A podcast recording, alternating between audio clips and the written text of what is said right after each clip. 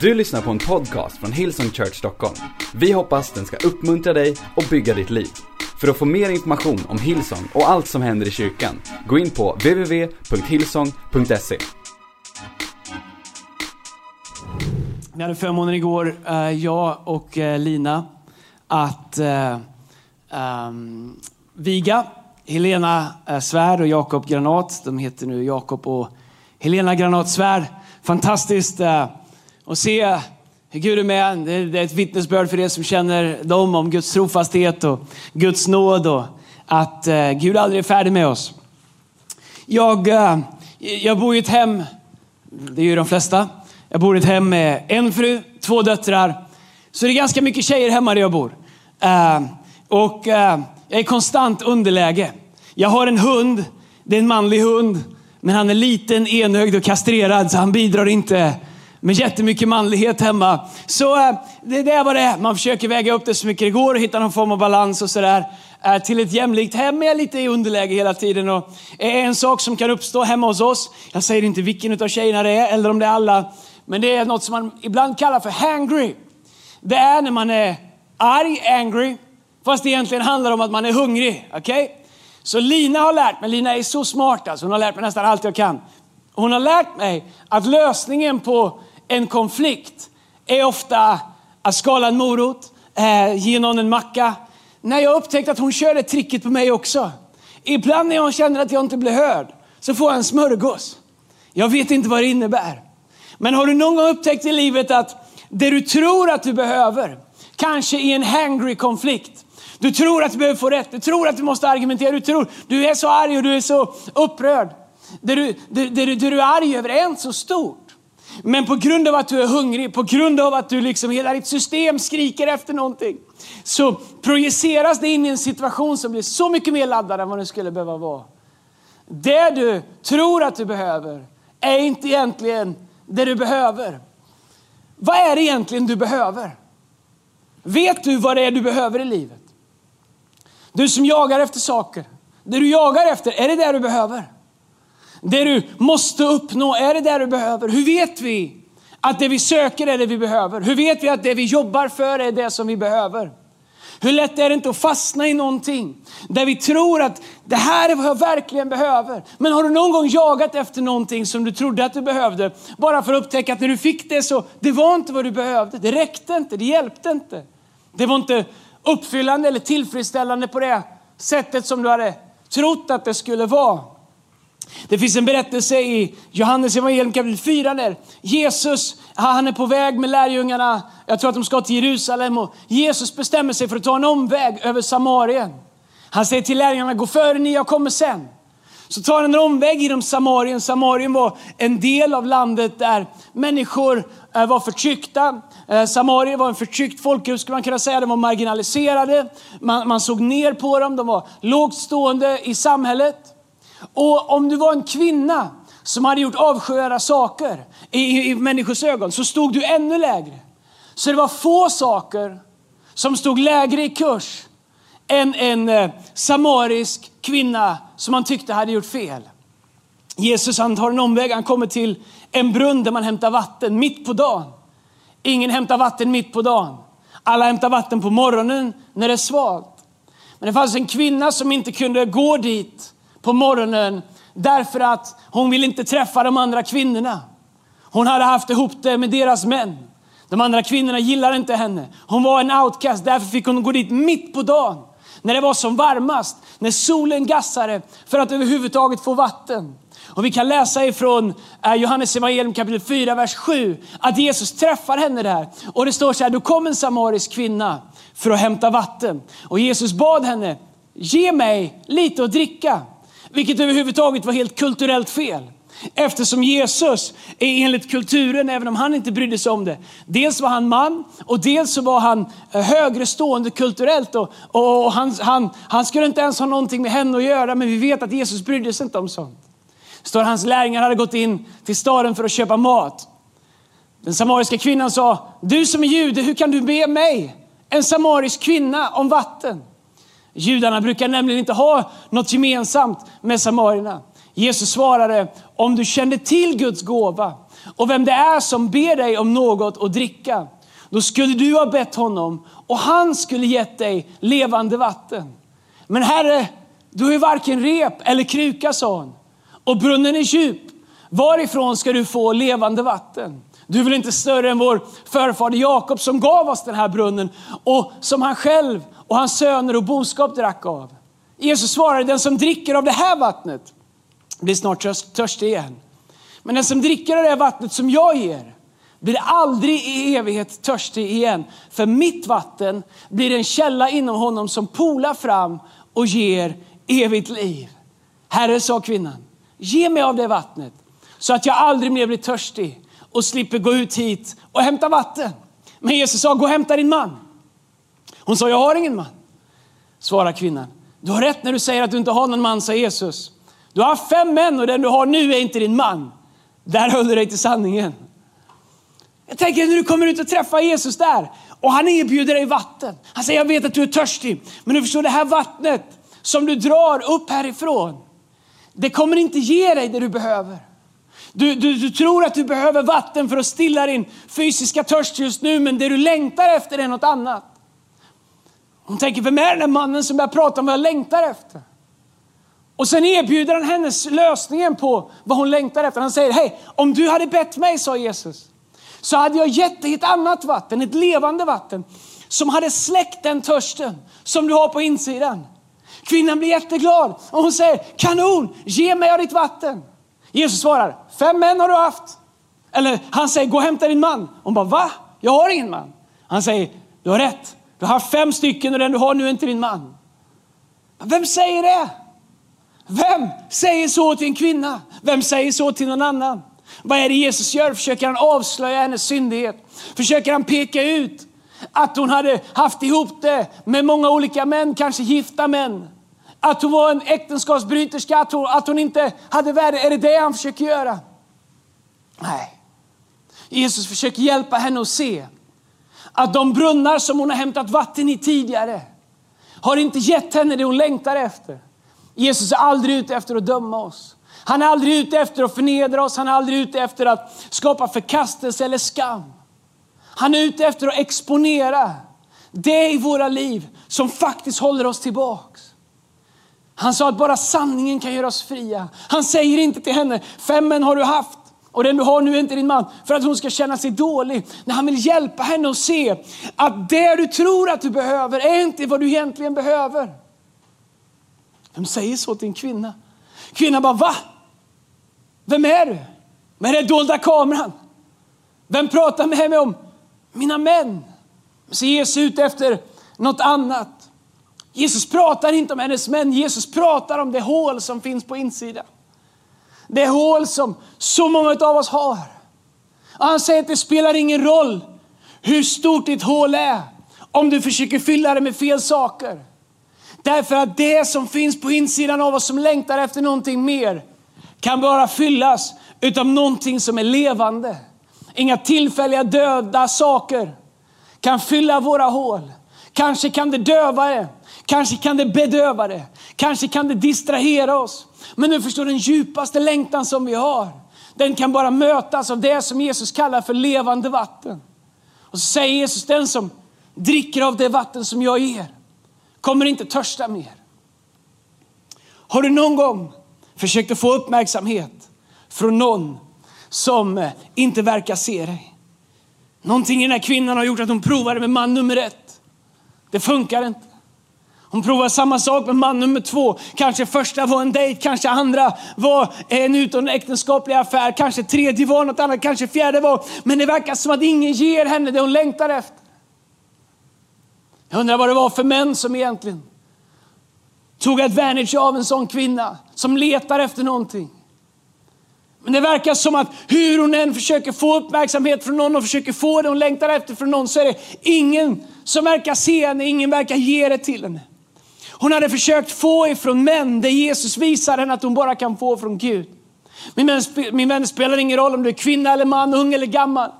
Det spelar ingen roll om du söker dig från män eller söker dig från kvinnor eller från pengar eller från status eller från uh, appearance eller vad det än är. Du kan inte få från människor Det som du bara kan få från Gud.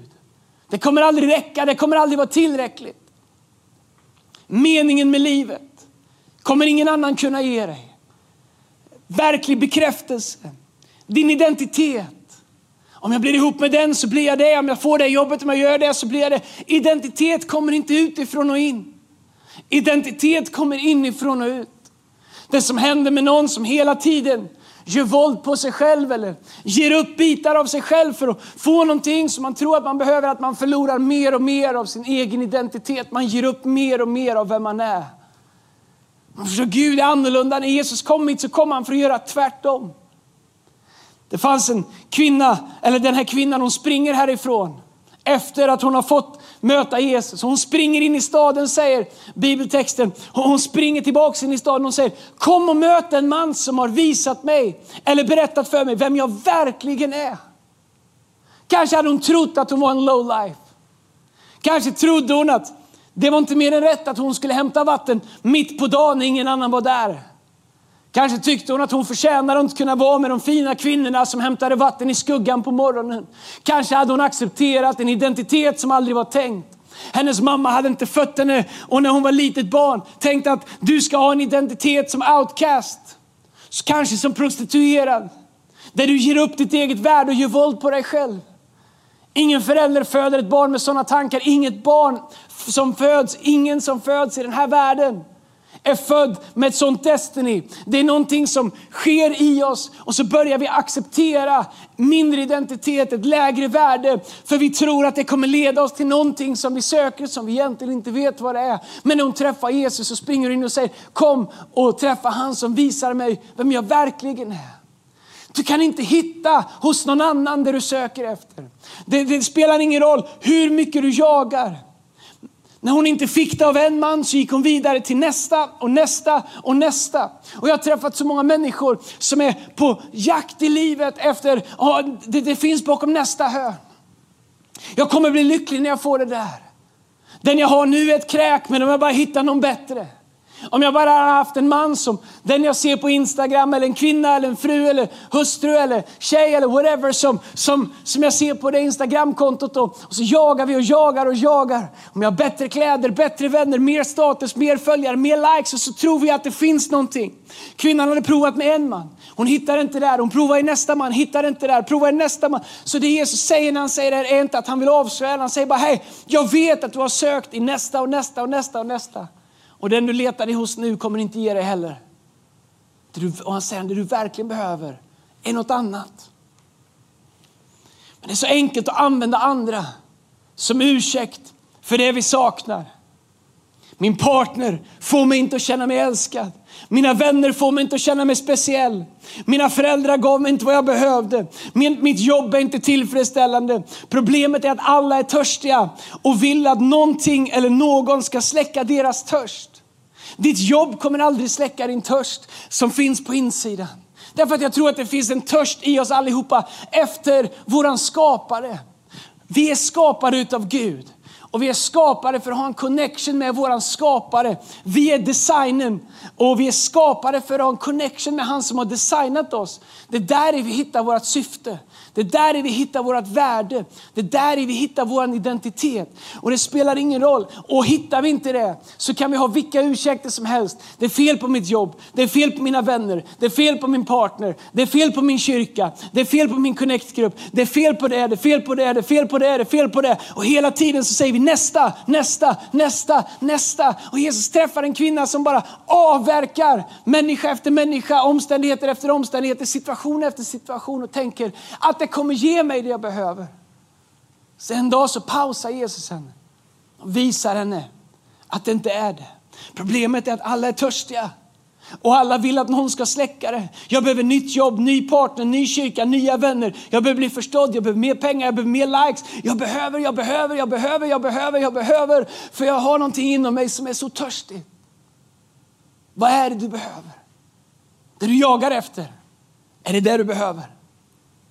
Det du vill att alla ska se, släcker det din törst? Hjälp mig, jag är törstig.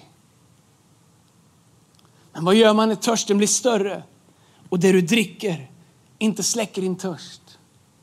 Kvinnan säger till Jesus, hur, hur skulle du kunna ge mig någonting som är mer än vad den här brunnen har erbjudit? Vår förfader Jakob drack här. Hans boskap drack här. Hans arvingar drack här. Jesus, skulle du ha någonting mer än det som vi redan vet om?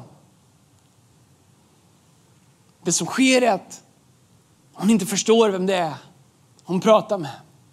För hon tror att Jesus pratar om vattnet i brunnen. Hon tror att Jesus pratar om där hon redan har försökt släcka sin törst. Att det skulle finnas någon magisk formel när, när någonting som hon redan gör skulle klicka in.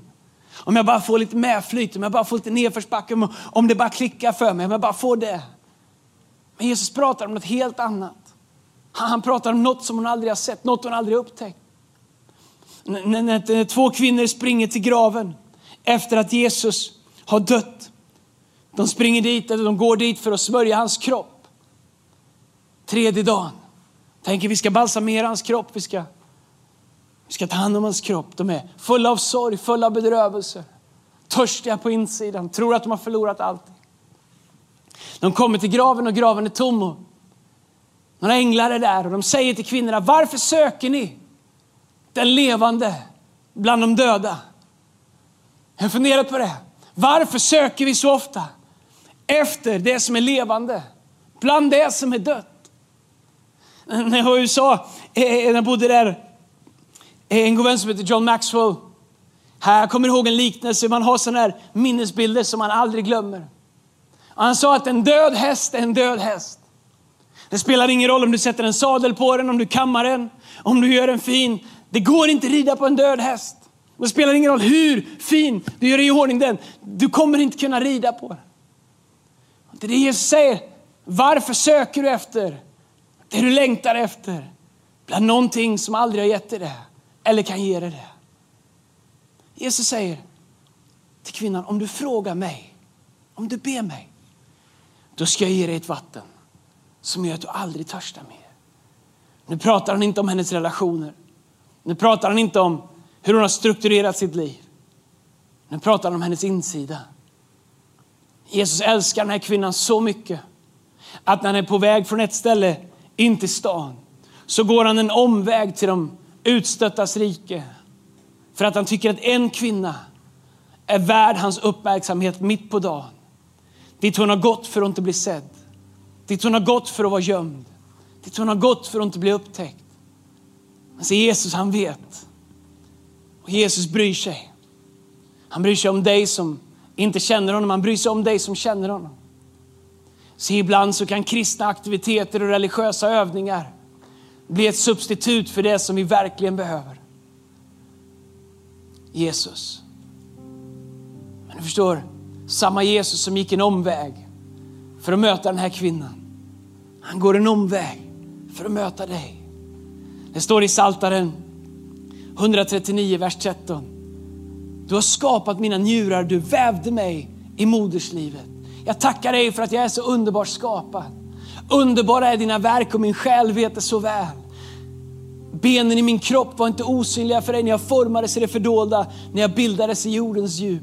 Dina ögon såg mig när jag bara var ett foster. Alla mina dagar blev skrivna i din bok, formade innan någon av dem hade kommit. Hur ofattbara är inte dina tankar för mig, Gud, och hur väldiga är inte deras mångfald. Räknar jag dem så är de fler än sandkornen, och när jag vaknar så är jag kvar hos dig, Gud. Det Psaltaren säger att Gud känner dig. Gud, han vet om dig. Han har format dig. Du kanske inte känner Gud, men Gud känner dig. Gud vet vad du behöver. Gud vet vad du längtar efter. Gud kan sätta ord på din inre längtan när du inte ens kan sätta ord på den själv. Gud vet vilket vatten det är du behöver när du inte ens vet vad det är du törstar efter själv. Vem du än är, vart du än är. Kanske har du skylt på omständigheter. Kanske har du skyllt på ett äktenskap som sprack, ett jobb som gick förlorat, en barndom som inte var vad du ville. Men min vän, det finns inget vatten där. Vattnet finns hos Jesus. Och om Jesus går till den här kvinnan som mänskligt sett inte har gjort sig förtjänt av det, men Jesus är så mån om att hon ändå ska få det, så gör han samma sak med dig. Jesus är mån om dig. Jesus bryr sig om dig. Jesus känner dig, han älskar dig, Du är viktig för honom. Det är viktigt för honom att släcka din törst. Det är viktigt för honom att få möta ditt behov. Men frågan är, vill du ta emot det vattnet som han vill ge? Jesus sa till kvinnan, om du frågar mig så ska jag ge dig det vattnet som gör att ditt, ditt sökande är över. Att jakten är slut. Att döda försök att fylla någonting mänskligt sett som är mycket djupare. Att den tiden är över. Kvinnan säger, Herre, ge mig det vattnet. Jag ska be en bön. Om du säger, Andreas, jag behöver det vattnet. Jag behöver Gud. Jag behöver Jesus. Jag pratar inte om lite förbättring. Jag pratar inte om religion. Jag pratar inte om att försöka prestera mer. Bli lite lyckligare. Jag pratar om din djupa längtan. Meningen med ditt liv. Vem du är. Din identitet. Varför lever du? Varför är du på jorden? Vem håller din framtid i sin hand? Om du vill veta det, då behöver du Gud. Och Gud är lika redo för att möta dig idag som Jesus var den här dagen när han gick och träffade den här kvinnan. Om du behöver Jesus, om du behöver det han har att ge, om du vill ta emot det vattnet, allt du behöver göra är att be honom om det. Jag älskar Jesus. Jag älskar hur okomplicerat han gör saker. En rövare hängde bredvid Jesus på ett kors. Han gjorde inga ritualer. Han hade ingen liturgi. Han hade inte massa liksom, traditioner och ritualer skapade av människor. Han bara hängde där bredvid Jesus. Och han sa, Jesus, tänk på mig idag när du kommer till himlen. Han trodde att det finns ingen chans för honom att komma till himlen. De skulle båda dö där. När de hängde på varsitt kors. Jesus vände sig till honom och säger, min vän, redan idag ska du vara med mig. Han bad om en tanke. Men Jesus gav honom en evighet. Kvinnan sa, Herre, ge mig av det vattnet.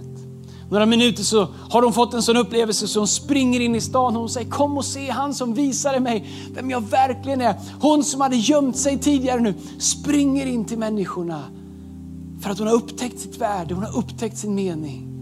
Du kan få göra samma upptäckt här idag. Jag ska be en bön. Om du säger, Andreas, jag behöver Gud. Jag behöver få, få ta emot det här. Jag behöver få upptäcka det här.